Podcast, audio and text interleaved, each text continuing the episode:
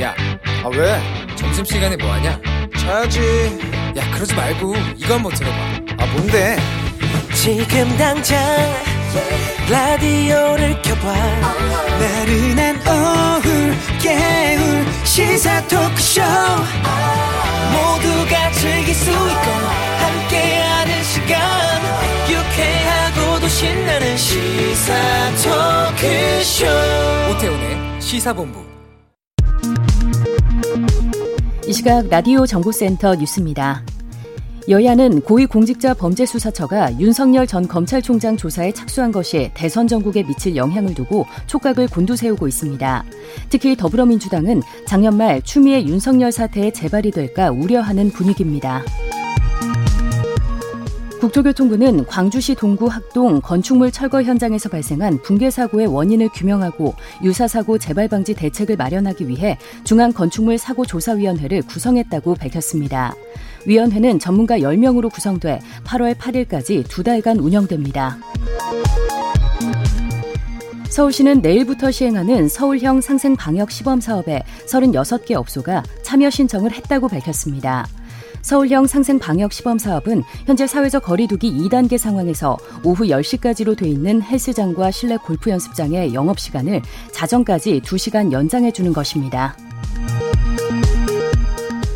정부는 다음 달부터 새로운 사회적 거리두기 체계가 적용돼 방역 조치가 일부 완화되더라도 수도권에서 확진자 수가 대폭 증가하지는 않을 것으로 내다봤습니다. 한국은행의 시스템 리스크 서베이 결과에 따르면 금융기관 종사자 82명 가운데 16%가 금융시스템 1순위 리스크 요인으로 코로나19 재확산 및 백신 접종 지연을 지목했습니다. 2, 3순위 위험 요소로는 글로벌 인플레이션과 높은 가계부채 수준이 꼽혔습니다. 지금까지 라디오 정보센터 조진주였습니다.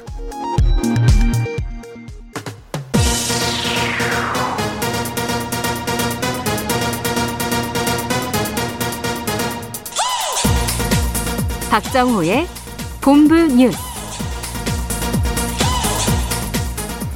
네, 오태훈의 시사본부 2부 첫 순서 이 시각 주요 뉴스들 정리해드립니다. 본부 뉴스 오마이뉴스의 박정호 기자와 함께합니다. 어서 오세요. 네, 안녕하십니까. 자, 코로나 상황 좀 전해주시죠. 네, 이 오늘 500명대인데요. 지역 발생이 541명, 해외 앱이 15명으로 총 556명 발생을 했습니다. 네. 이게 전날보다 55명 줄면서 음. 사흘 만에 600명대 아래로 떨어진 상황입니다. 네. 그런 가운데 지금 국회에서 확진이 나왔어요. 안구 안규백 민주당 의원이 양성 판정 받았다고요? 네, 그렇습니다. 아, 이 안규백 의원이 양성 판정을 받았는데요. 어, 서울시 의원으로부터 감염된 걸로 보이고 음. 또안 의원에 이어서 안 의원 보좌관 2명, 또 송영길 대표 보좌관까지 잇따라 확진 판정을 받았습니다. 아 그래요? 어. 그래서 송 대표가 어, 선제적으로 어, 코로나 검사를 했거든요. 네. 근데 음성 판정이 나왔고요. 음. 근데 만약에 송영길 대표가 정말 확진이 됐으면은 큰 파장이 일 뻔했습니다. 네. 네. 그리고 지금 여러 가지로 국회가 방역에 힘쓰고 있는데 그래서 이제 오늘 내일 그러니까 국회가 셧다운을 합니다. 어. 이게 세 번째 셧다운인데요. 네네. 우선은 뭐 12시부터 어, 본청이나 의원회관 같은 곳은 이 셧다운이 됐고 기자들이 있는 소통관 같은 경우는 5시까지 어, 좀 자리를 좀 비워달라 이렇게 어. 해놓은 상황입니다. 예. 뭐 역학조사라든가 검사 결과가 또 아무래도 계속해서 연이어 나올 것 같은데 네. 상황이 어떻습니까? 그러니까 사실 송영길 대표가 어제 오전에 고 김대중 대통령 부인 이호에서 추도식에 참석했잖아요. 예, 예. 거기에 뭐 이낙연 전 대표나 최문순 지사나 정의당 심상정 의원 등 참석을 했었습니다. 음. 그리고 뭐 시도지사 간담회까지 주재했었는데 네. 송영길 대표가 음성이 나오면서 우선은 한숨 돌리는 상황이고요. 어, 그리고 윤호중 원내대표도 최근 안규백 의원과 같은 공간에 있었고 음. 그리고 이낙연 전 대표나 아, 그리고 어, 또 정세균 아, 전 총리. 사실 안규백 의원이 정세윤 캠프에서 중요한 좀 역할을 하고 있거든요. 어. 캠프 쪽에 있는 인사들까지 다 검사를 받고요. 네. 결과 좀 기다리고 있는 상황입니다. 안규백 의원이 그 국방위 소 네. 국방위 활동을 지금 하고 있습니다. 지난번에 그 네. 서욱 국방부 장관 상대로 검, 저기 조사도 했던 그걸 봤는데 맞습니다. 국방위 전체 회의에서 현안 보고 때 질의도 했었는데요. 어. 그래서 서욱 장관을 비롯한 군 관계자들이 네. 어제 긴급하게 검사를 받았거든요. 음. 한때 뭐 군 내에서도 긴장감이 돌기도 했었는데 서욱 장관을 비롯한 국방부와 육해공군 관계자 15명 다 음성 판정을 받았습니다.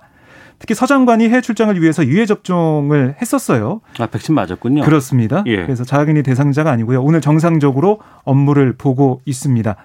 어, 어쨌든 다른 뭐 이 관계자들 방역 지침에 따라 음성이 나왔더라도 예방 차원에서 음. 자가격리를 하고 있는 것으로 알려지고 있습니다. 아, 백신들 빨리 맞아야 될 것 같습니다. 중요합니다. 그렇습니다. 지금 거리두기 단계는 3주 더 연장된다고요? 네, 6월 14일니까 다음 주 월요일부터 7월 4일까지 앞으로 3주간 현행대로 수도권 2단계, 비수도권 1.5단계 조치를 유지하고요. 5인 이상 사적 모임 금지도 유지를 해요. 음. 그래서 지난 2월 15일부터죠. 이 시행된 현행 조처 7차례나 연장되면서 4개월째 이어지게 됐습니다. 다만 스포츠 경기, 공연 관람, 감염 위험도가 낮은 문화 활동에 대해서는 다음 주 월요일부터 좀 완화가 돼요. 네. 1.5단계는 스포츠 경기 같은 경우는 전체 좌석의 50%까지 또 2단계에서는 30%까지 관중이 입장할 수 있고요. 대중음악 공연장 같은 경우는 최대 4천 명까지 입장할 수가 있습니다.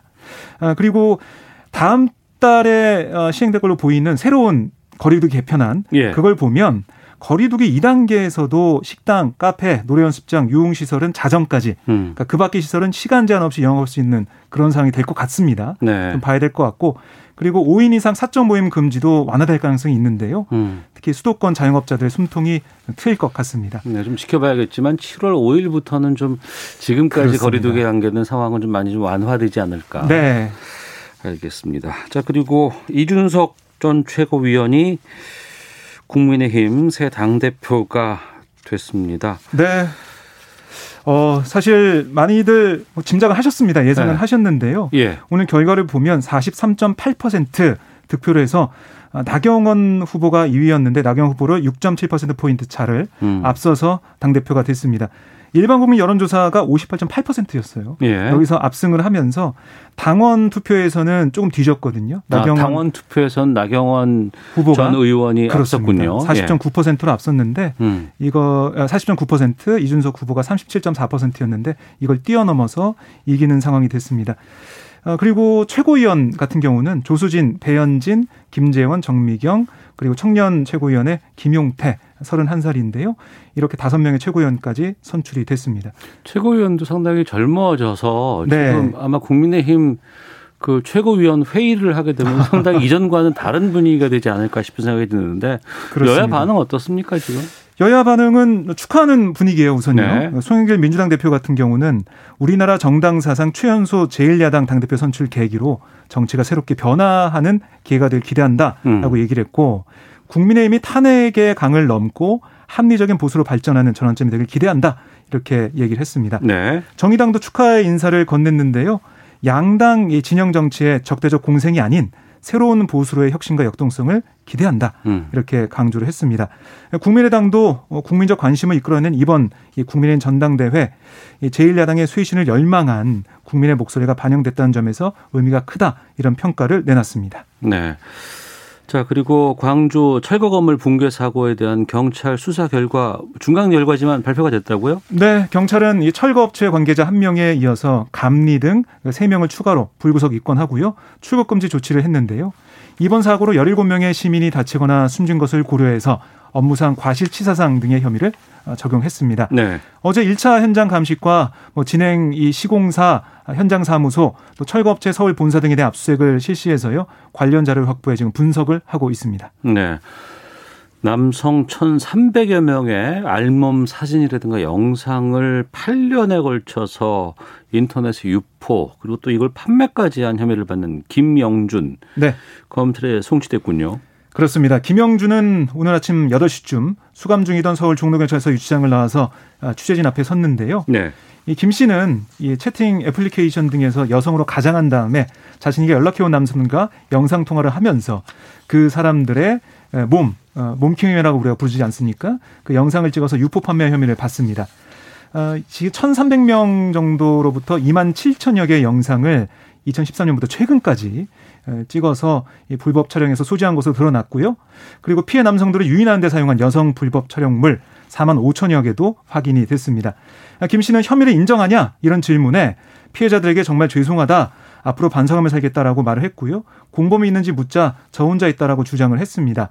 신상이 공개가 됐잖아요. 네. 근데 김 씨는 취재진의 얼굴을 이제 보여달라 이런 음. 요청에서 마스크를 내리지 않았고요. 뭐 범죄 수익의 용처나 미성년자 대상 성범죄 등에 관한 질문에는 답하지 않고 준비된 호송차를 타고 떠났습니다. 알겠습니다. 하나만 더 보겠습니다. 농지법 위반 혐의 등으로 입건된 축구 선수 기성용 혐의를 벗었다고요? 네, 경찰은 기존에 그러니까 축구센터 건립용으로 돈만 댔다 음. 이런 기성용의 주장을 반박할 증거를 찾지 못해서 아버지 기영옥 씨만 농지법 위반 혐의로 검찰에 송치를 했는데요. 네. 기 씨는 아들 기성용과 함께 이 광주 서구 금호동 일대 농지 10여 개의 필지를 50여 원에 사들이는 과정에서 허위 농업 경영 계획서를 제출한 혐의 그리고 토지 일부를 불법적으로 형질 변경한 혐의로 수사를 받았습니다. 아, 또한 경찰은 기 씨 외에도 농지 업무를 담당하는 광주 서구청 공무원 3명도 직무유기 혐의로 불구속 기소 의견으로 송치를 했습니다. 알겠습니다. 본부 뉴스 오마이뉴스의 박정호 기자와 함께했습니다. 고맙습니다. 고맙습니다.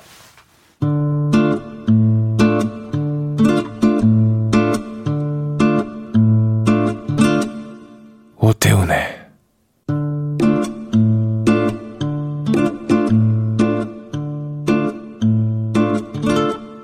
시사본부 네, 시사본부는 청취자 여러분들의 참여 기다리고 있습니다. 샵 9730으로 의견 보내주시면 되고요. 짧은 문자 50원, 긴 문자 100원, 어플리케이션 콩은 무료입니다. 팟캐스트와 콩, KBS 홈페이지를 통해서 다시 들으실 수 있고 유튜브를 통해서도 만나실 수 있습니다. 유튜브 검색창에 일라디오, 뭐 시사본부 검색해 보시면 영상으로도 확인하실 수 있습니다. 금요일입니다. 한 주간의 언론 보도를 분석하고 비평하는 와치도 감시견 시간인데요. 정상근 전 미디어널 기자 함께합니다. 안녕하십니까? 안녕하십니까? 알파고 신하 씨 외신 기자 나오셨습니다. 네, 안녕하십니까? 예. 방송통신심의위원회 그리고 뉴스통신진흥회 구성이 지금 다섯 달째 미뤄지고 있다고 합니다. 먼저 방송통신심의위원회 줄여서 이제 방심이 이렇게 네. 우리가 부리고 있는데 방심하지 맙시다. 방심위원은 총 아홉 명으로 구성이 됩니다. 그리고 뉴스통신진흥회는 그 연합뉴스 사장의 추천권을 갖고 있는 곳입니다. 중요한 기구들인데 정상은 기자, 네. 왜 미뤄지고 있는 거예요? 어, 그 위원들이 선임이 안 됐기 때문에 지금 출범을 못 하고 있는 상황입니다. 이 위원들 정치권에서 선임하지 않나요? 맞습니다. 뭐 추천해 주죠. 네. 네, 네. 이 방송통신심의위원회나 뉴스통신진흥회 모두 뭐 정치권에서 뭐 위원이나 이사들을 추천해서 임명을 하게 되는 구조인데 네. 어, 뉴스통신진흥회는 뭐 신문협회나 방송협회에서 추천을 합니다만 네. 어, 대체로 이제 정치권에서 추천을 하게 돼 있습니다. 근데 이 방송통신심의위원회 같은 경우에는 이 지난 1월에 이 4기가 끝났어요. 그러니까 4기 위원들의 임기가 끝났는데 네. 지금 5개월째 후임 위원들이 임명되지 않고 있고요. 어. 이 뉴스통신진흥회 역시 지난 2월에 그러니까 5기 이사진의 임기가 만료가 됐는데 역시 네. 이 4개월째 어, 임명 소식들이 전해지지 않고 있습니다. 그러면 그 위원들이 임명이 안 되면 뭐 방송통신심의위원회, 뉴스통신진흥회는 해야 될 일을 못 할 것 같은데 어떻게 되는 겁니까? 그렇죠. 그러니까 이 방송통신심의위원회 같은 경우에는 뭐 방송이나 뭐 인터넷 등에서 이제 벌어지는 좀 문제적 현상들에 대한 이 규제 그리고 제재를 하는 역할을 하고 있습니다. 네. 그러니까 뭐 요새 이 방송 심의 규정이 뭐 너무 시대를 못 따라간다 뭐 이런 비판도 있기는 한데 어, 그래도 이제 방송의 공영성 그리고 공정성을 감시하는 기구이고 또 방송사들은 이 기구가 있기 때문에 아무래도 좀 어, 말이라든지 좀 네. 이렇게 뭐 방송 내용이라든지 신경을 쓸 수밖에 없는 제가 방송하다가 상황이죠. 잘못하면 우리 담당 PD가 양복 입고 거기 가야 되거든요. 네, 네. 양복 입는다는 표현이 뭐 네. 자주 나오는데 예. 여기 가는 겁니다. 어. 어, 그런데 이제 5개월째 그야말로 아무것도 안 하고 있는 상황이 이어지고 있는 건데 네. 그러다 보니까 뭐 인터넷상의 뭐 허위 정보라든지 이 가짜 뉴스에 대해서도 마찬가지고 어, 이 민원은 쌓여가는데 그러니까 사람들이 좀 이거를 조치를 해주세요라고 계속 민원을 내고 있는데 지금 이거를 처리하지 못하는 상황이 5개월째 이어지고 있는 네, 그런 상황이고 어, 그리고 뉴스통신진흥회 같은 경우에는 이 국내 최대의 뉴스통신사죠. 그러니까 연합뉴스의 대주주입니다. 네. 어, 여기서 이 연합뉴스 사장을 선임을 하고 이 연합뉴스 사장이 연합뉴스의 방침을 정하고 음. 또 이제 편집총국장도 임명을 하게 되는데 네. 어, 그런데 이 뉴스통신진흥회가 멈춰 있으니까 이미 임기가 끝난 사장하고 편집총국장이 계속해서 업무를 해야, 해야 되는 그런 상황인 거예요. 아, 지금 연합뉴스 사장은 임기가 끝났어요? 임기가 끝났습니다. 어. 네, 임기가 지난 지가 한참 됐는데, 네. 어, 근데 계속 이제 계속 그 업무를 수행하고 있는 그런 상황입니다. 방심이라든가 뉴스통신진흥회 뭐 이사 이런 자리는 여기저기서 특히 언론인 출신들이면 가고자 하는 분들 또 아니면 뭐 줄이라도 돼가지고 뭐 가겠다고 하시는 분들 이전에는 많았었거든요. 네네. 근데 이렇게 뭐 다섯 달째 계속해서 공석으로 남아 있는 이건 왜 그러는 거예요? 뭐 저도 잘 이해가 안 됩니다만, 근데 표면적으로 보면, 그러니까 그 정치권에서 선임을 해야 되니까 네. 이 정치권 양측에서 얘기하는 거를 들어보면. 음.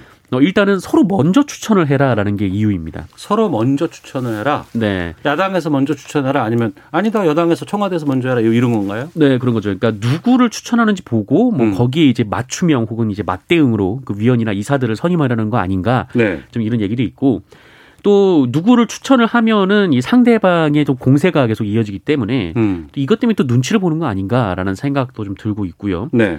근데 또 한편에서는 뭐 정부 여당에서는 좀 추천 인사들이 거론이 되고 있고 또 일부 추천이 된 분들도 있거든요. 근데 네. 어 야당 그러니까 국민의힘은 지금 전혀 그런 상황이 아닌데 그러니까 이게 혹시 그 야당이 그 위원이나 이사를 지금 추천을 하면 이분들이 이제 선임되면은 임기가 2년을 가야 되는데, 음. 근데 내년에 대선이 있고 정권 교체가 될 수가 있잖아요. 예. 그렇게 되면 야당 몫으로 한 3명 추천할 수 있는 거를 여당 몫으로 한 6명을 추천을 할 수가 있단 말이죠. 그렇죠. 그렇죠. 네. 네. 그래서 일부러 시간을 끄는 거 아니냐 좀 이런 어. 비판도 한편에서 나오고 있습니다. 근데 일부러 시간을 끊는다고 해도 내년 대선까지 보는다 그러면 한참 남았는데 네. 그걸 계속 공석으로 둘까 싶은 생각이 들기도 하고 알파고 기자. 예. 이런 방송통신심의위원회라든가 연합뉴스 사장을 뽑는 권한을 갖고 있는 뉴스통신진흥회. 예. 이런 곳에 이렇게 정치권에서 이사 추천권 이렇게 운영하는 건 어떻게 평가하세요? 이제 다른 나라들의 이제 다른 나라들의 사례들을 보면요. 그 나라가 권위적으로 가면 갈수록 이런 기관들이 더 많이 생겨지고 이런 기관들이 임명되는 사람들도 다 정부로부터 임명되는 거거든요. 음. 한국이 사실 민주주의 수치나 아니면 에, 뭐 언론의 그 발언의 자유라든가 그런 수치를 좀 진짜 뭐좀 약간 높은 나라이긴 하지만 네. 근데 그럼에도 불구하고 이렇게 너무나 권위주의적인 기관들이 있고 그 기관들도 진짜 권위주의적으로 움직이고 있어요. 사실 그렇게 바람직한 모습이 아니에요. 음. 예를 들면 딴 나라에서는 이렇게 뉴스 통신 진흥회라는 무슨 기관이 있고 그 기관에 그 나라의 제일 큰 뉴스 통신을 만들지는 않아요. 네. 뭐 물론 나라마다 이렇게 공용 뉴스 통신이 있긴 하지만 거기 음. 있는 사장을 대통령이 아니면 국회에서는 직접 뭐지 임명하거든요. 네. 또 중간 중간에 이렇게 다른 기관들이 없어요. 음. KBS도 이사회가 있습니다만 이제 그 이사회 정관을 본다 그러면 정치권에서 누구를 뽑는다, 뭐 누구를 추천한다, 그 수가 정해져 있다 이렇게 돼 있는 건 없어요. 네네. 그런데 관행적으로 이제 정부 여당 쪽에서 뭐 한 6, 야당 쪽에서 3, 4, 뭐 이 정도로 이렇게 배분을 해서 그동안 관행적으로 해왔는데, 그러니까 지금 보면은 정부와 여당 추천위원이 6대 3의 비율로 이제 당심위도 이제 이렇게 뽑게 되고 있는데, 이런 거 어떻게 보세요? 그 문제가 계속해서 발생을 하고 있죠. 예. 뭐 이렇게 정치권에서 임명을 하는 구조이다 보니까. 어, 일단 이 정치권에 추천하다 보니까 이 언론하고 이게 큰 상관이 없는 정치인들이 많이 네, 이사가 되는 경우도 있고 네. 어, 또 이 정당에게만 잘 보이면 되죠. 그러니까 이 활동을 하면서 정당에 잘 보여야 다음에 또 이사 자리를 받을 수가 있기 때문에 음. 어, 그러다 보니까 사실상 이 공영방송 이사라 아니면 이제 좀 이런 어, 공영적인 이런 역할을 하는 이 기구들의 이사들이 좀 막말을 일삼거나 아니면 뭐 이제 정당의 전위대로 활동을 하거나 좀 그런 식의 일들이 계속 벌어졌었습니다. 네.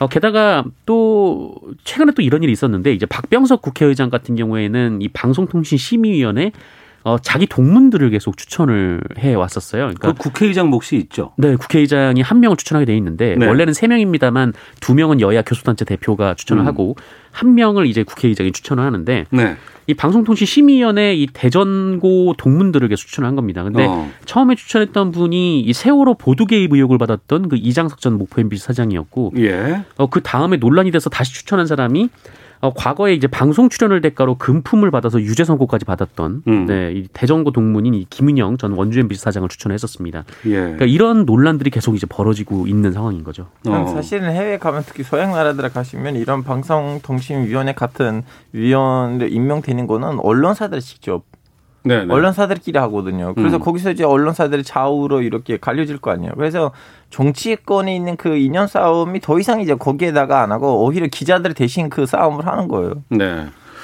그러니까 그러니까 정치권에서 이렇게 추천권을 좀 이렇게 남용하지 말고 그러면 그래도 이제 이를테면은 이사회 같은 경우에는 외부에서 주로 꾸려지는 경우가 많이 있어야 된다고 보거든요. 또 회사 사람들이 계속 또 이사회까지 또 가는 것도 문제가 좀 있어 보이고. 네네. 그럼 어떻게 추천하는 게 바람직할까요? 이 독일 공영방송 같은 경우에는 이사가 한 500명, 600명 정도 되거든요. 어. 네, 그러니까 그게 정치권에서 추천하는 게 아니라 네. 뭐 이제 하고 싶은 사람들이 지원을 받거나 아니면은 어. 국민들을 대상으로 막 연령별 혹은 성별변 혹은 뭐 소수자까지 이제 배려를 아, 해서 다양한 계층에서 의견들을 수렴할 수 있게끔 이렇게 배치를 하는군요. 네, 그러니까 어. 과거 우리나라에서 이제 공론화위원회가 출범을 한 적이 있었는데 네. 여기서 이제 사람들이 뭐 모여서 이제 토론하고 논의를 해서 이 음. 원전 정책을 어떻게 할 것 인가를 결론을 내린 적이 있었어요. 그래서 네. 이게 생각보다 참여율도 굉장히 높았고 또 음. 많은 분들이 되게 진지하게 토론을 해왔었거든요. 네. 근데 최근에는 또 우리나라가 그 워낙 또 IT 기술이 발달을 하다 보니까 어, 굳이 한 장소에 모여서 음. 5, 600명이 할 수 하기보다는 네. 그냥 핸드폰을 통해서 그 어떤 안건이 있는지 먼저 검토를 하고 또 음. 자신의 의견을 충분히 개진할 수 있는 방법들이 있어서 어, 좀 이렇게 정치권 추천이 아니라 좀 이렇게 국민들에게 국민을 위한 공영방송이고 또 국민을 위한 이 어, 방송 관련 기구들이니까 이 열어두는 게 어떤가 싶습니다. 네. 이 기관에 계신 분들은 이런 방심이라든가 이 사진에 대해서 상당히 많은 역할을 하고 또 뭐야 저기 주어지는 의무도 상당히 많아요 이분들이 네네. 해갈 수 있는 음. 게 근데 또 국민들 입장에서는 잘 모르거든요 지금 다섯 달째 지금 공석이 되어 있고 이게 또 당장 또 해결할 수 있는 상황은 아닌 것 같은데 네네. 좀 살펴보도록 하겠습니다. 자 와치도 함께 하고 있는데요. 음, 다음 주제 가고 어, 말씀 좀 나눠보죠. 백신 두 분은 백신 맞으셨어요? 저는 카톡으로 아니 회사 이름 말하면 안 되는데 네. 예, 자녀 백신 신청을 방금 전했습니다. 아 방금 전에 제가 알려줬어요. 예, 이런 멘트를 치려고 방금 전했어요. 아그 넣어놨어 신청을 넣어놨어요. 예. 정상근 기자가 알려줬다고 하면 정상 기자도 자녀 백신 신청해놨겠네요. 아, 저는 어제 얀센 백신 접종했습니다. 아 맞았어요? 네네. 아 얀센 맞는 나이세요? 아, 네, 민방위. 민방위 끝물입니다, 제가. 아, 예비군이니까. 아, 아, 아. 네네. 아, 아 그렇군요. 먼저 맞습니다. 그 백신 둘러싼 보도의 행태가 많이 달라졌다는 이런 걸좀 다뤄보려고 해서 이제 말씀을 좀 나눠봤는데 이전에 그랬습니다. 백신 불안, 음. 또 백신 수급 상황 문제, 예, 그리고 그 백신의 부작용에 대해서도 음. 보도가 상당히 많이 나왔는데 최근에 좀 많이 바뀌었다면서요. 백신 관련된 보도 형태가. 많이 바뀌었죠. 어, 그러니까 지금 뭐 우리나라 언론이 백신 관련돼서 보도를 했을 때 뭐 크게 두 가지 형태였는데 네. 일단 첫 번째는 백신이 안전하지 않을 수 있다. 네. 그러니까 뭐 이 백신을 맞고 뭐 무슨 안 좋은 일이 생겼다거나 어, 심지어 좀 외국의 어떤 좀 믿을 수 없는 좀 언론을 이제 인용을 해서 네. 다리가 폭파가 됐다라는 보도가 나온 적도 있었는데 아 태권도 사범님 그, 네, 네, 예, 영국에서 아, 예, 네. 예. 어, 그런 보도가 있고 또 하나의 측면은 백신이 빨리 안 들어온다라는 음. 보도였어요. 그러니까 네. 백신이 모자르다. 다른 나라는 이제 백신 접종이 빨라지고 있는데 수급에 대해서 네, 계속해서 네, 얘기해서 모자르다라는 거였는데 사실 이 두 가지 주장이 좀 공존하기는 어려운 성격이거든요. 왜냐하면 어. 백신이 빨리 들어오면 네. 그만큼 안전성에 대한 담보가 떨어지는 거고 어. 백신을 안정성을 정확히 검증을 하고 들어오려면 이게 속도가 늦어질 수밖에 없는 그렇죠. 건데 수급 얘기하면 안 되죠. 네. 네. 근데 언론에서는 이 두 가지 비판이 좀 한 한꺼번에 좀 제기되는 측면이 있었습니다. 붕어빵 앞부분하고 뒷부분 동시에 먹고 싶은 사람들도 있어요. 그거는 접어서 먹으면 되는데. 어, 근데 네. 네. 이 지난달 27일부터 좀 변화가 감지가 됐는데 뭐 이 조선일보 같은 경우에는 뭐 아예 그냥 우리도 백신 맞읍시다 좀 이런 캠페인을 벌이기 시작을 했어요. 그래서 어. 27일뿐만 아니라 그 이후에도 계속 이제 백신 접종을 하자. 네. 뭐 안전성의 문제가 제기되고 있지만 괜찮다. 음. 뭐큰 문제 없다. 뭐 그리고 이제 백신도 잘 수급되고 있다 뭐 이런 식의 보도가 계속 좀 이어지고 있고 네. 이 다른 언론들도 이제 빨리 백신 맞고 뭐 음. 이제 집단 면역으로 가자 좀 이렇게 어, 보도가 지금 쏟아지고 있는 상황입니다. 백신 들어오지 않고 있다. 그리고 또 백신은 안 좋다. 문제 있는 것 같다. 계속해서 얘기를 하고 백신 맞고 나서 사람이 죽었다. 뭐 이런 보도들 계속 나왔는데 네네. 지금은 아 백신 맞는 맞아야 된다. 그리고 저도 한번 맞아봤습니다. 이런 체험기 계속 나오더라고요. 체험기도 네. 계속 나오죠. 네. 네. 뭐, 뭐, 빠르게 이렇게 뭐라고 후회를 해서 그런 식으로 보도해 주니까 감사하죠. 어. 끝까지 이렇게 너무 빨리 태세 전환이 이루어진 게 아니에요? 태세 전환 자체가 감사합니다. 아 그래요? 아, 예. 아, 그나마 그래도 해줘서. 예. 예. 어. 외국에서는 이 백신 접종 관련 관련해서 어떤 보도 아니, 물론 외국에서도 이렇게 어. 백신이랑 관련된 이렇게 병에 걸리거나 부작용이 나왔던 사람들을 보도하긴 해요. 근데 네. 보도를 했을 때 일종의 좀 약간 선전으로 보도한 거 아니고 음. 이 사람이 원래 이런 이런 아픔이 있었기 때문에 음. 그걸로 연결돼서 좀 약간 진짜로 국민한테 알려주려는 마음으로 어. 부작용이 있었던 사람들이랑 관련된 좀 생생히 어. 정보를 줘요. 예. 근데 모든 저는 한국 말고는 이렇게 백신에 대해서 주류의 매체들이 부정적으로 보도를 한 걸 못 봤어요. 근데 우리는 왜 이렇게 부정적인 거예요? 지난번 독감 백신에서도 엄청나게 무슨 뭐 그 카운트 셌었잖아요. 좀 독감 백신을 맞고 이후에 사망한 사람들. 네네. 그래서 이제 독감 백신 상당 부분이 또 폐기가 됐었던 좀 그런 좀 아픔도 있었는데. 네. 어, 근데 뭐라고 할까요? 하여튼 우리나라에서 좀 이런 보도들이, 그러니까 뭐 백신이, 물론 이제 이 백신이 인류가 처음 맞는 백신이고, 그래서 음. 이 안전성을 검증을 해야 되는 건 언론의 역할임에 분명합니다. 이제 분명한데, 근데 좀 이렇게 다른 면들도 봐야 되거든요. 그러니까 음. 예를 들어서 아까 독감 백신 얘기를 하셨는데, 이 독감 백신으로 인해서 이 사람이 죽었다는 보도가 계속해서 나왔는데, 어, 그러면 그 이전 연도 또 그 이전 연도에는 이 독감 백신 접종 이후 사망한 사람이 얼마나 되고 네. 또이 평균적으로 또 그 연령대 사람들이 하루에 얼마나 사망을 하는지 좀 이런 여러 가지 통계들을 좀 비교 분석해봐서 그렇죠 그런 걸 줘야 돼요. 네, 맞아요. 그러니까 이게 네. 실제로 독감 백신의 영향인가 네. 혹은 이제 코로나 백신의 영향인가 이 부분을 좀 명확하게 설명을 해줘야 되는데 어. 이제 중계식으로 계속 보도가 나오는 거예요. 그러니까 어. 이 백신을 맞은 사람이 이후에 이제 사망을 했다라거나 혹은 이후에 좀 부작용을 앓고 있다. 물론 뭐 철저하게 검증을 해서 이 백신의 안전성을 이제 검증을 해봐야겠지만 어, 이렇게 중계식 보도가 이어지면은 백신에 대한 불안감이 조성될 수밖에 없고 어 그래서 한동안 우리나라가 이제 백신 접종 예약률이 높아지지 않아서 굉장히 좀 고중을 치렀죠. 알파오 기자. 네. 알파오 기자 주변에 이제 친한 기자들 많이 있는 거 제가 네. 잘 알거든요. 네. 그렇게 부정적인 보도를 했던 그 기자들 네. 요즘 백신 맞고 있답니까? 그, 그분들이랑 연락이 요즘은 잘안 되니까 못 풀어왔습니다. 어 그런데 그 기자들도 백신 요즘 접종기 하는 거 보니까 많이 맞고 있는 다들 페북에다가 난리를 하고 있어요. 나 어. 이렇게 맞았다 인증사까지 올리고 있죠. 어 그래요. 정상훈 기자 주변에서는 많이 맞고 있죠. 뭐 음. 많이 맞고 있고 그 얼마 전에 이 조선일보가 보도뿐만 아니라 그 사보가 있잖아요. 그러니까 뭐 직원들을 어. 대상으로 이제 신문을 내는데 네. 여기서도 그 아스트라제네카 백신 뭐 위험하다고 하는데 뭐 음. 전혀 위험하지 않다. 네, 이거 이제 과학적으로 증명된 거다. 그러니까 백신을 우리 사호들도 빨리 맞읍시다. 좀 이렇게 또 이렇게 백신 접종을 이제 권고하는 그런 내용. 아 조선일보 사보에서 우리 기자분들, 우리 직원분들 백신 빨리 맞읍시다라고 얘기했어요. 네네. 그러니까 뭐 아스트라제네카가 누가 위험하다고 하냐. 아스트라제네카 백신 괜찮다. 빨리 접종하자. 네. 알겠습니다. 네. 공사공부님 기사로는 백신에 대해서 문제 제기해놓고 본인 SNS로는 백신 예약 성공했다고 올리는 기자들 여럿 봤습니다라는 의견까지 음. 보내주셨습니다. 자, 마치도 여기까지 하겠습니다. 정사은 기자, 알파고 신하시 기자 두 분과 함께했습니다. 두 분 고맙습니다. 고맙습니다. 네, 감사합니다.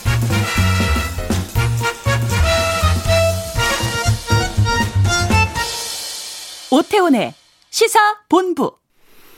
세계 곳곳을 돌면서 6.25 참전용사의 사진을 찍는 사진 작가가 있습니다.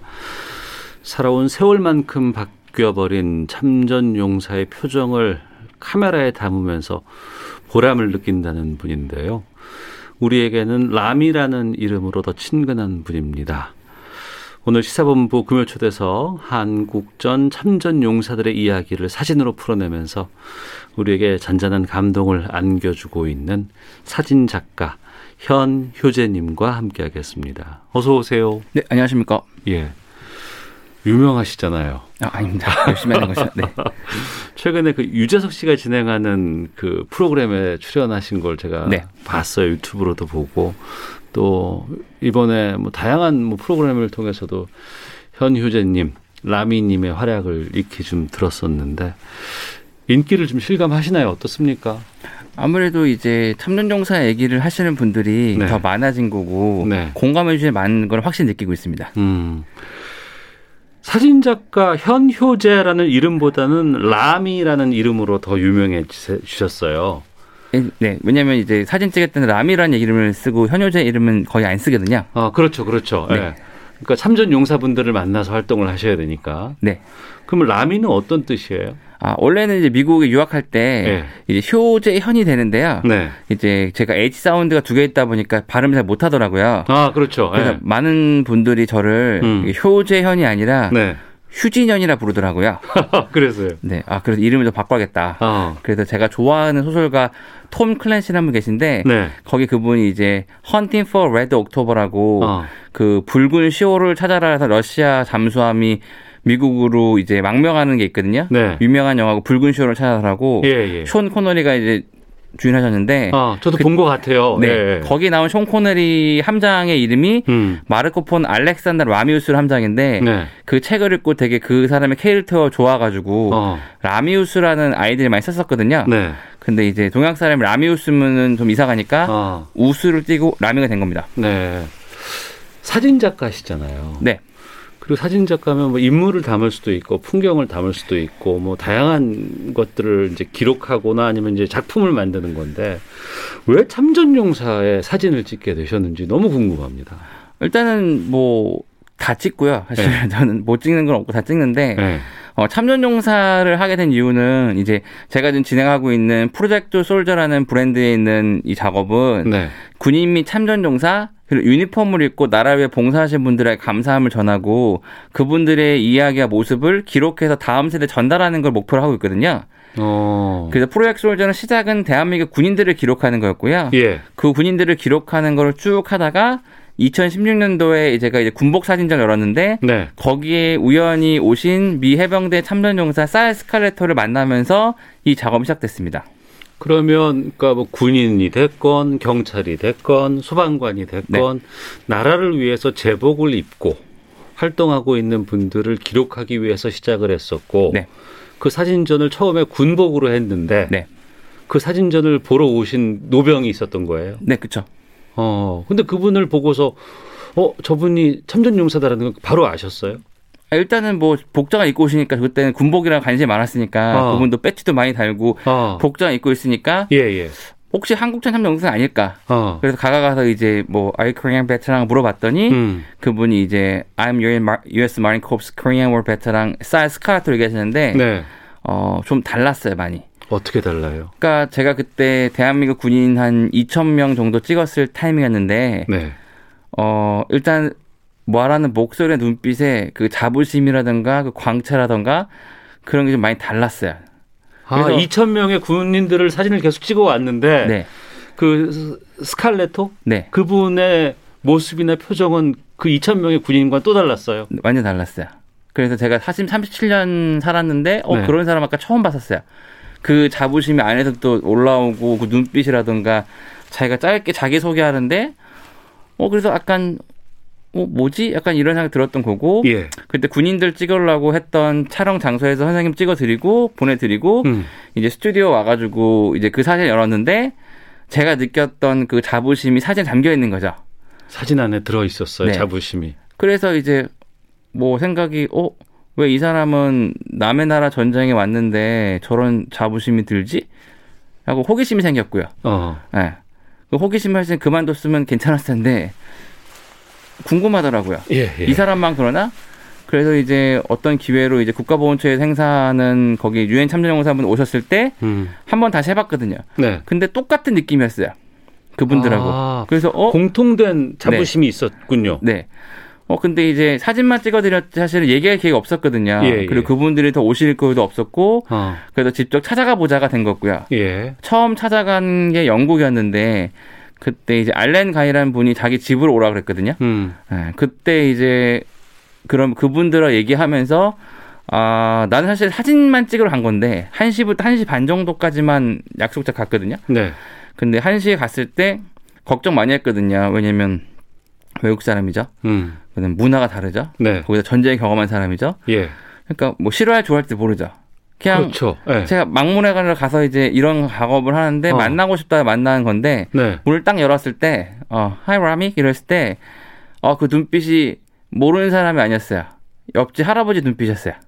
되게 이미 잘 알고 익숙한 눈빛이었어요. 어. 네, 되게 어 뭐지? 되게 그것도 신기한 경험이었고요. 아 예. 예. 그리고 뭐 외할아버지 만난 것 같은 느낌? 그냥 옆집 할아버지 네, 뭐 네. 일단 저를 알고 있던 할아버지가 네. 그냥 어 밥 먹었어? 뭐 그런 느낌이었어요. 예 예. 그리고 30분 정도 밑 하고 갔던 건데 가서 다른 분 한번 불러주셨거든요. 어. 거기서 이제 뭐 차 먹고 쿠키 먹고 커피 먹고 디저트 먹고 또 뭐 파이 먹고 그 다섯 시간 정도 있었거든요. 예. 네. 그러니까 그분들은 사진 찍고 안 찍고가 중요한 게 아니라 어. 잊혀진 전쟁에서 잊혀진 참전용사 살아왔는데 그 나라에서 어느 젊은이가 찾아와서 그냥 thank you for service 그 한마디에 어, 자기 인생을 보답받은 만큼 되게 고마웠어요. 어. 그래서 되게 그것도 신기했어요. 이게 모든 게. 그리고 그분들이 얘기하시는 한국전 참전 얘기가 예. 교과서나 뭐 TV나 어디서 본 얘기가 아니었어요. 처음 듣는 얘기들이 많았어요. 처음 듣는 얘기라고 하면 그래도 한국 전쟁이잖아요. 네. 우리의 자유를 민주주의를 네. 위해서 싸웠던 네. 전쟁에서 외국분이잖아요. 네. 근데 그분들이 갖고 있는 그 무용담이나 그때 상황에 대한 얘기들 이런 것들이 우리가 아는 것과 달라요. 달라요. 왜냐 우리는 그때 우리가 기록하지 않았거든요. 우리는 잃어버린 기억이고 잃어버린 기록이에요. 그거를 모두 다 외국 사람들이 기록했던 거지 아. 한국 사람들은 기록하지 없었어요. 예, 예, 예. 그러니까 저도 제가 한국 사람이고 제 나라인데 음. 내 나라 얘기를 전혀 모르는 얘기를 하는 거야. 네. 너무 생생하게 리얼하게. 어떤 것들을 말씀하시던 뭐? 예를 들면은 알렌 가이는 사실은 네. 17세에 참전하셨는데 17살에 왔다고요? 네. 그것도 이제 좀 얘기 드릴 건데 어, 미국 버뮤다에 간다고 sign up을 했는데 눈 떠보니까 부산항이었거든요. 아 코리아라는 곳에 있는지도 모르고 그쵸? 일로 갈 거라고도 생각 못했는데 자기는 미국 버뮤다 갈 줄 알았죠 플로리다에. 어. 예. 근데 떠보니까 부산항이었던 거고. 예. 그래서 어씨 약간 당황했는데. 어 그러면 안 되는 건데. 그렇죠. 그리고 예. 이제 나가서 이제 어쨌든 도착한다니까 나갔는데 갑자기 왁작지껄하다가 다 조용해지더래요. 그 의미가 뭐냐면 부사랑에 도착하는데 첫본 광경이 저기 멀리는 그냥 분명히 세상은 칼라인데 네. 까만 산하고 까만 산 밑에 있는 십자가만 보였대요. 세상에 불, 흑백으로 보이더래요. 까만 산은 불타버린 그 부산을 가는 다 산이고 예. 밑에 있는 유엔군 전사자 묘지 그때 거기 있었거든요. 부산항 근처에. 아, 예, 예. 십자가만 보이더래요. 그러니까 다들 도착하면서부터 어. 아 나도 곧 저렇게 되겠구나라는 분위기에 예. 아무런 얘기도 안 하고 침묵만 이루어지더래요. 그 상태로 배가 들어가더래요. 어. 그리고 그분이 리버풀 출신이라서 2차 대전 때 독일군 폭격 엄청 맞았대요. 네. 자기는 그런 폭격이라던가 그런 소리 전쟁 사운드 그런 거에 두렵지가 않았대요. 하도 어. 맞았으니까. 예. 근데 그분 의무병이었는데 자기가 가장 두려운 거는 어느 한복판에 서 있는데 바람이 불어온대요. 그럼 그 바람 속에 사람 썩은 냄새, 죽은 냄새가 맡게 된대요. 그때 되면 자기 몸을 감싸볼 때 자기는 그게 전 몸을 떨 정도로 가장 공포스러웠대요. 그러면 그 전장으로 투입된 그 참전 용사들은 말씀하신 걸 들어보면 정말 잊어버리고 싶은 기억일 수도 있을 거고 절대 못 잊죠. 이 나라를 싫어할 것 같기도 한데. 그렇죠.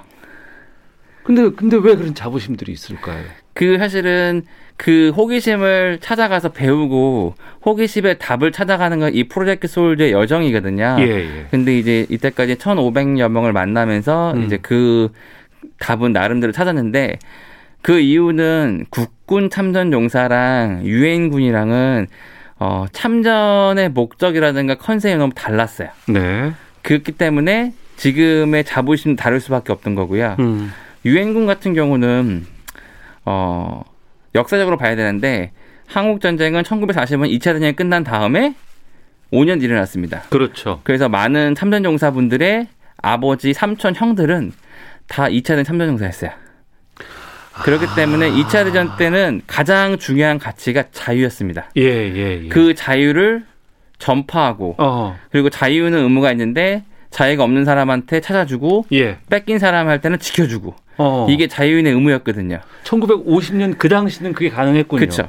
그렇기 때문에 그들의 어 젊은이들의 꿈이나 젊은이들의 그때 이상은 군복을 입고 총을 들고 음. 내 아버지처럼 내 삼촌 형들처럼 이천 삼명서처럼 그 자유를 전파하는 게 젊은 사람들의 가장 중요한 이상이었어요. 그리고 그게 목숨만큼 중요한 것이고. 그렇죠. 그리고 미국이 180만 명이나 되는 어마어마한 숫자를 한국에 보내는데요. 지금 대한민국에서 자유가 뺏기는 나라가 있는데 우리나라 군대를 보내야 된다가 아들을 보낸다 그러면 많은 분들이 보낼까요? 아니요. 근데 그때 그 당시에 180만 명이 되는 분들의 95%가 17세에서 24였습니다. 그 어린 나이에. 근데 그 부모들이 허락했죠. 어. 다르죠. 그만큼 자유가 중요하다는 걸 몸소 체험했던 세대였기 때문에. 그렇죠. 왜냐면 그때는 자유라는 게 위협을 받으면 음. 본인의 집이 가정을 위협받는 건 똑같이 느끼셨거든요. 네. 그렇기 때문에 모르는 나라 코리아 나라에서 자유가 뺏기고 공산화가 된다는 말에 많은 젊은이들이 물론 징집도 됐지만 음. 그 자유를 지키 징집 징집보다는 지원했던 거고요. 그 중에 한 명이 이제 알렌 가이라든가 많은 삼성공사 분들인 거고요. 근데 전쟁이 왔을 때 어, 또 한 가지 사실이 1940 전쟁이 끝나간 다음에 연합군의 병력이 95% 전역하게 됩니다. 더 이상 전쟁을 원하지 않거든요. 네. 평화를 원하지. 어. 근데 전쟁이 났을 때 한국전쟁 때 병력이 없기 때문에 새로운 병력은 다 고등학교 이후부터 17세부터 20세까지 왔습니다. 어. 그래서 한국 전쟁의 95%된 병력이 다 어린 소년병들이었고요.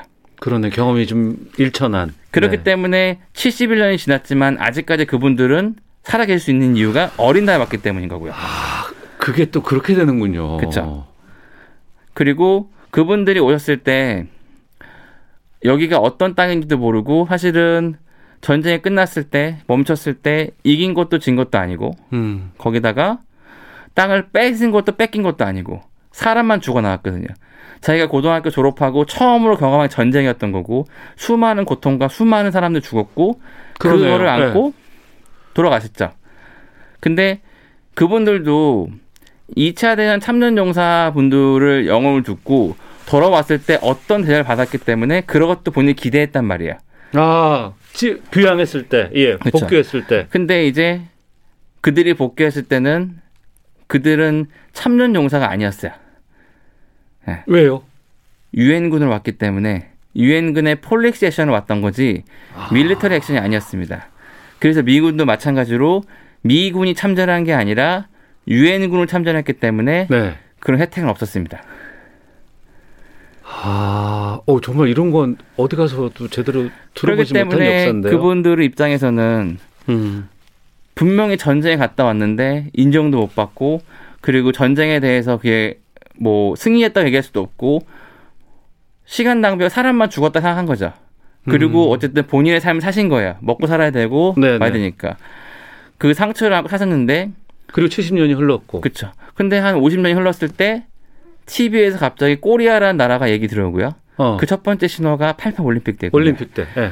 그래서 많은 참전 용사 가족들이 그 올림픽 때 아버지가 우시더래요. 서럽게.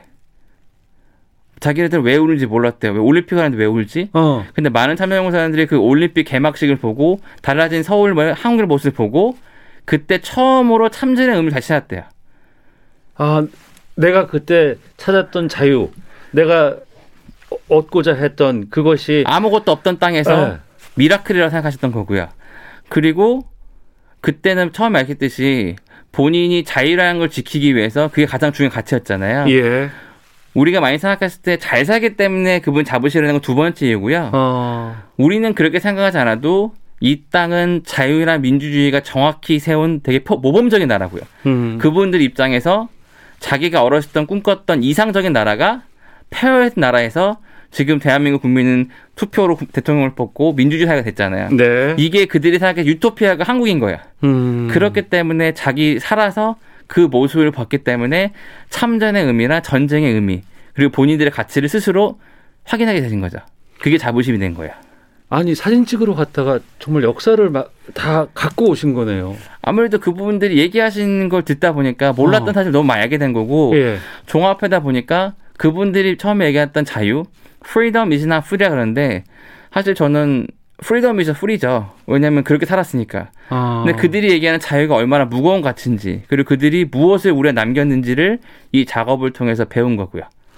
어디 어디를 다녀오셨어요 그동안? 이때까지는 이제 영국, 미국을 한 40분 왔다 갔다 했고요. 네. 그 이유는 아무래도 미국이 180만 명, 영국 6만 5천 많기 때문에 음. 거기는 도시마다 마을마다 chapter와 branch라가 있어가지고 한 달에 한 번씩 모임이 있습니다. 아 참전 용사들 간에 네. 예, 그곳에 예. 가서 만나면 많은 분들 만났을 반면에 음. 다른 국가들은 사실은 인원수 적기 때문에 그런 정기적인 모임보다는 1년에 한 번 6.25 때라든가 7월 27일 모이는 그런 데만 있어 가지고요. 예. 아무래도 찾아가기 힘들었어요. 어.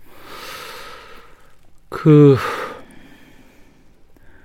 기억이 나는 게 그분들이 사진을 자기 사진을 보셨을 거 아니에요. 네. 어떤 말씀들을 해주세요? 일단은 우리는 그분들을 영웅이라 얘기하지만 네. 그분들은 본인 스스로가 겁쟁이라 얘기를 해요. 왜, 왜 겁쟁이에요? 살아왔기 때문에. 진짜 영웅들은 거기서 죽은 애들이지 내가 아니야. 그렇게 얘기하세요. 네. 본인들은 기본적으로 다 겁쟁이라 얘기하세요, 다들. 아이고, 아이고, 아이고. 네. 왜냐하면 살아왔기 때문에 자기 동료 다 죽었는데. 근데 그렇게 살아오시다가 사진이라는 게 겉모습만 찍지만 그 사진이라는 내면의 모습까지 들어있거든요. 예, 예. 근데 본인 스스로가 본인이 찍은 사진을 봤을 때 어. 확인이 되는 거죠. 본인이 겁쟁이가 아니라 진짜 우리가 영웅인 걸 느끼는 게 보시는 거고. 아, 예, 예. 그리고 찍을 때 누구누구의 아버지나 전문가나 뭐 그런 게 아니라 음. 한국전 참전용사 찍으시거든요. 네. 그러면 그 눈빛이라든가 그 자세나 비록 노병의 모습이지만 그때 어느 시점에서 찍었기 때문에 그 군인의 모습이 보이거든요. 음. 그럼 본인이 확인이 되거든요. 네. 내가 어떤 존재인지. 음. 그러면서 그분들이 이제 비로소 인정받고 어떤지 느꼈기 때문에 바뀌시는 거죠. 그 유튜브 채널에서 제가 뵀어요. 그 네. 참전 용사분들을 만나서 사진을 전해주러 가시는 모습이라든가 그때 그 말씀들을 다 하신다고 이거 얼마나 내야 되느냐. 이게 일단은 부분들은 사진 찍는 거라나 그런 그런 거에 많이 뭐 해본 적이 없으니까 예. 액자를 드리면은 이제 얼마 주면 되냐고 얘기를 어. 하시는데 그럼 그럴 때마다 뭐 연도만 다르겠지만 네. 뭐 69년 전에 이미 갚으셨습니다. 음. 한국 사람들은 많은 빚이 있는데 저는 좀 요만큼의 작은 빚을 좀 갚으러 온 겁니다. 그러면 이제 좀 울컥하시나 봐요. 그러게 되게. 그래서 음. 안아주시고 그러시고 해요. 네. 지금 우리나라가 그래도 많이 발전되고 있는 것에 대한 뿌듯함들을 많이 느끼고 계시죠? 그럼요. 왜냐하면 이제 진짜 그분들에게 there's nothing 이라거든요. 아무것도 없던 나라에서 지금 어. everything이잖아요. 예, 예. 그러니까 그거에 대해서 그리고 본인 생활 주변에 한국 물건이라든가 한국 사람뿐만 아니라 한국 컨텐츠까지 많잖아요. 네, 네. 그게 아무래도 그분들 때문에 생긴 걸 생각하니까 어. 네, 좋아하시죠. 예. 그 그분들의 삶과 또 그 표정과 역사와 기록들을 보고 나서 또 우리나라 돌아와서 이제 우리가 또 우리 생활 속에서 또 벌어지는 일들을 좀 접, 할거 아니에요. 네. 그럴 때 우리가 좀 놓치고 있는 거라든가 이런 것만큼은 꼭 우리가 알아야 된다라고 말씀하실 부분이 있다면 어떤 거가 있을까요? 그분들 항상 얘기할 때 우리가 참전했던 건 자유란 얘기를 하세요. 네. 근데 우리는 자유의 가치를 잘 모르거든요. 어. 왜냐하면 우리 너무 익숙하기 때문에. 항상 있는 거고 그쵸. 이거 안 해주면 안 되는 거라고 생각한 거 많이 예를 들면 있어요. 우리가 매일 숨쉬는 공기는 희박한 적이 없었고 항상 그러지만 높은 산에 올라가거나 그러면은 이 공기 소중함 알죠. 네. 그 당시는 없었거든요. 어. 그분들이 오셔서 우리의 자유를 지키고 지켜해 준 거거든요. 음. 그래서 아무래도 전쟁을 겪음한 분들이라든가 젊은 세대들은 그 의미를 정말 다는데 어느 순간부터 젊은 세대들은 그 의미를 잘 몰라요. 음. 네. 너무나 당연하기 때문에. 네. 그래서 그런 것들을 저도 몰랐기 때문에 이제 부끄러웠던 거고 그거를 너무 중요하다 생각하기 때문에 좀 잘 기록해서 지금은 좀 아니더라도 다음 세대가 꼭 알아야 되는 부분이기 때문에 하는 거고요. 음. 그런데 물론 감동 받을 수 있고 또 그런 경험 때문에 내가 더 이 일을 해야 되겠다라는 어, 긍지를 느낄 수도 있습니다만 현실적으로 돌아와서 이게 만만치 않은 사, 작업일 것 같거든요. 그분들 찾아서 만나야 되고 또 현장을 가야지만 또 이게 또 의미를 또 우리가 느낄 수 있기 때문에 그런 이, 이 프로젝트에 대한 예산이라든가 이런 건 다 어떻게 하세요? 일단 뭐 되는 대로 하는 거죠. 네. 되는 대로라는 게 어떤 거예요? 그러니까 뭐 사실 처음 에 이렇게 길게 할 생각은 없었거든요. 어. 한 번만 해보자 했던 건데 예, 한 예. 번만이 어, 한 번 더 가볼까? 이게 됐던 거고, 이제 언제나 마지막이라는 얘기를 하고 가거든요. 아, 이번이 마지막이다. 네. 어, 나 이제 다 한 것 같다라고 가요. 다 한 것보다는 어쨌든 능력이 어. 안 되니까. 아, 능력이 근데, 안 되니까. 네. 어, 마지막을 할 때마다 다시 가야 되는 이유가 생겨야. 예를 같으면은 2019년 이제 10월에 찍었던 영국 요코에서 참여용 사진이 잘 찍었거든요. 당구장에서. 네. 예. 근데 이제 한 후원이 잘 안 돼가지고 한 3개월, 4개월 돼가니까 연락이 오셨어요. 그 크리스마스 잘 지내고 Happy New Year 하는데 혹시 본인들 사실 언제 받을 수 있는지. 음. 근데 만약에 네가 여유가 안 돼서 못 온다 그러면은 자기네들이 다 십시일반 모아서 항공편을 사주겠다 그러시는 거죠. 음. 근데 그분들이 어떻게 사는지 저는 알거든요. 어떻게 사세요? 아, 그렇게 잘 살지 않으세요. 네, 어. 조그만 집에서 둘이서 우리나라 국가유공자랑 많이 다르지 않아요. 근데 전 그 돈을 받을 수가 없었어요. 그러면은 제가 할 수 있는 영역에서 뭐 대출을 받던지 뭘 팔던지 그 비용을 마련해서 가는 거죠. 어. 네. 왜냐하면 그분들은 좀 있으면 어, 안 계시거든요. 네. 제 돈은 그렇죠, 그렇죠, 그렇죠. 저는 네, 돈을 네. 더벌 수 있거든요. 너무 어렸을 때 한국전에 참전을 했기 때문에 지금이라도 만날 수 있는 건 참 다행이지만 그쵸. 이 시기가 지나고 나면 그분들도 볼 수 없는 상황이 되잖아요. 그렇죠. 그렇기 때문에 일단은 요거는 일단 그분 살아계실 때가 2023년은 요거에 집중을 해야겠다. 음. 그래가지고 이제 결심을 한 거고요. 앞으로도 많이 가야 되겠네요, 그러면. 그래서 2023까지 프로야구 솔저는 참전미 중 22개국 다 방문할 예정이고요. 예. 그래서 그런 분들 기록 계속하고. 아, 이 코로나가 얼마나 미웠을까? 음, 뭐, 사실은 한국 전쟁 때 사실은 2차 대전이 종전이 이제 마무리가 되고 예. 작년에 한국 전쟁이 주목받을 시기였는데 그랬죠, 그랬죠. 그거를 놓친 거에 대해서 많이 속상하시더라고요. 어. 진짜 잊혀진 전쟁 2003년 종사가 예. 그렇게 되겠구나. 어. 네, 많이 안타까워졌어요. 예. 그래도 아직 안 늦었어요. 지금부터 더 하면 되고 음. 네, 문제는 시간은 우리의 적이기 때문에 시간 싸움인데 그래서 더 많은 분들이 도와주시고 더 많이 지원이 되면은 더 빨리 할 수 있는 부분이 생기는 거죠. 어떻게 도울 수 있을까요, 우리가? 지금 현효재 씨의 말씀을 듣다 보니까 우리 국민들이 해야 되는 부분인 거를 효재 씨가 대신해 주시는 것 같은 느낌이 들어서 너무 죄송스럽기도 하거든요. 어떻게 도울 수 있을까요? 함께 할 수 있을까요? 많은 분들이 이제 뭐 프로젝트 솔조의 함정사 액자라든가 경비라든가 그런 걸 17반 좀 보내주시는 분들 계시고 네. 아니면은 갔을 때 자기 집에 재우거나 차를 제공해서 태워주는 분이 계시고 음. 다양한 방법이 있거든요. 예, 예. 그리고 더 중요한 거는 저희를 프로젝트를 도와주는 방법도 있지만 사실 우리 주변에 국가유공자라든가 유교 참전용사분들 해외 아직 잘 살고 계시거든요. 음. 주변에 보면은 이제 그냥 지나가지 마시고 꼭 고맙습니다. Thank you for your service. 음. 요 한마디를 더 부탁하는 게 중요한 것 같아요. 아. 왜냐하면 제가 다 갈 수는 없거든요, 사실은. 네, 네, 네. 가면 좋겠지만. 어. 그러면 한국 사람이 그렇게 생각하고 말하고 하는 것만으로도 제 사진이 중요한 게 아니라 한국 사람들의 그런 말 한마디 듣는 것만으로도 음. 그분들은 충분히 본인의 인생을 가치 있다고 생각하시거든요. 네. 그런 게 중요한 것 같습니다. 아, 오늘 너무 감동받았어요. 네, 열심히 하겠습니다. 언제까지 하실 계획이에요? 일단은 마지막 한 분 살아계실 때가 하겠지만 네. 일단은 이 그분들이 원하시는 건 메시지 하나거든요. 음. 내가 한국 전쟁에 싸웠던 사실 하나만 기억해 달라. 네. 그래서 기록하는 거고 그건 다음 세대가 알아야 하기 때문에 현재는 교육도 같이 하고 있고요.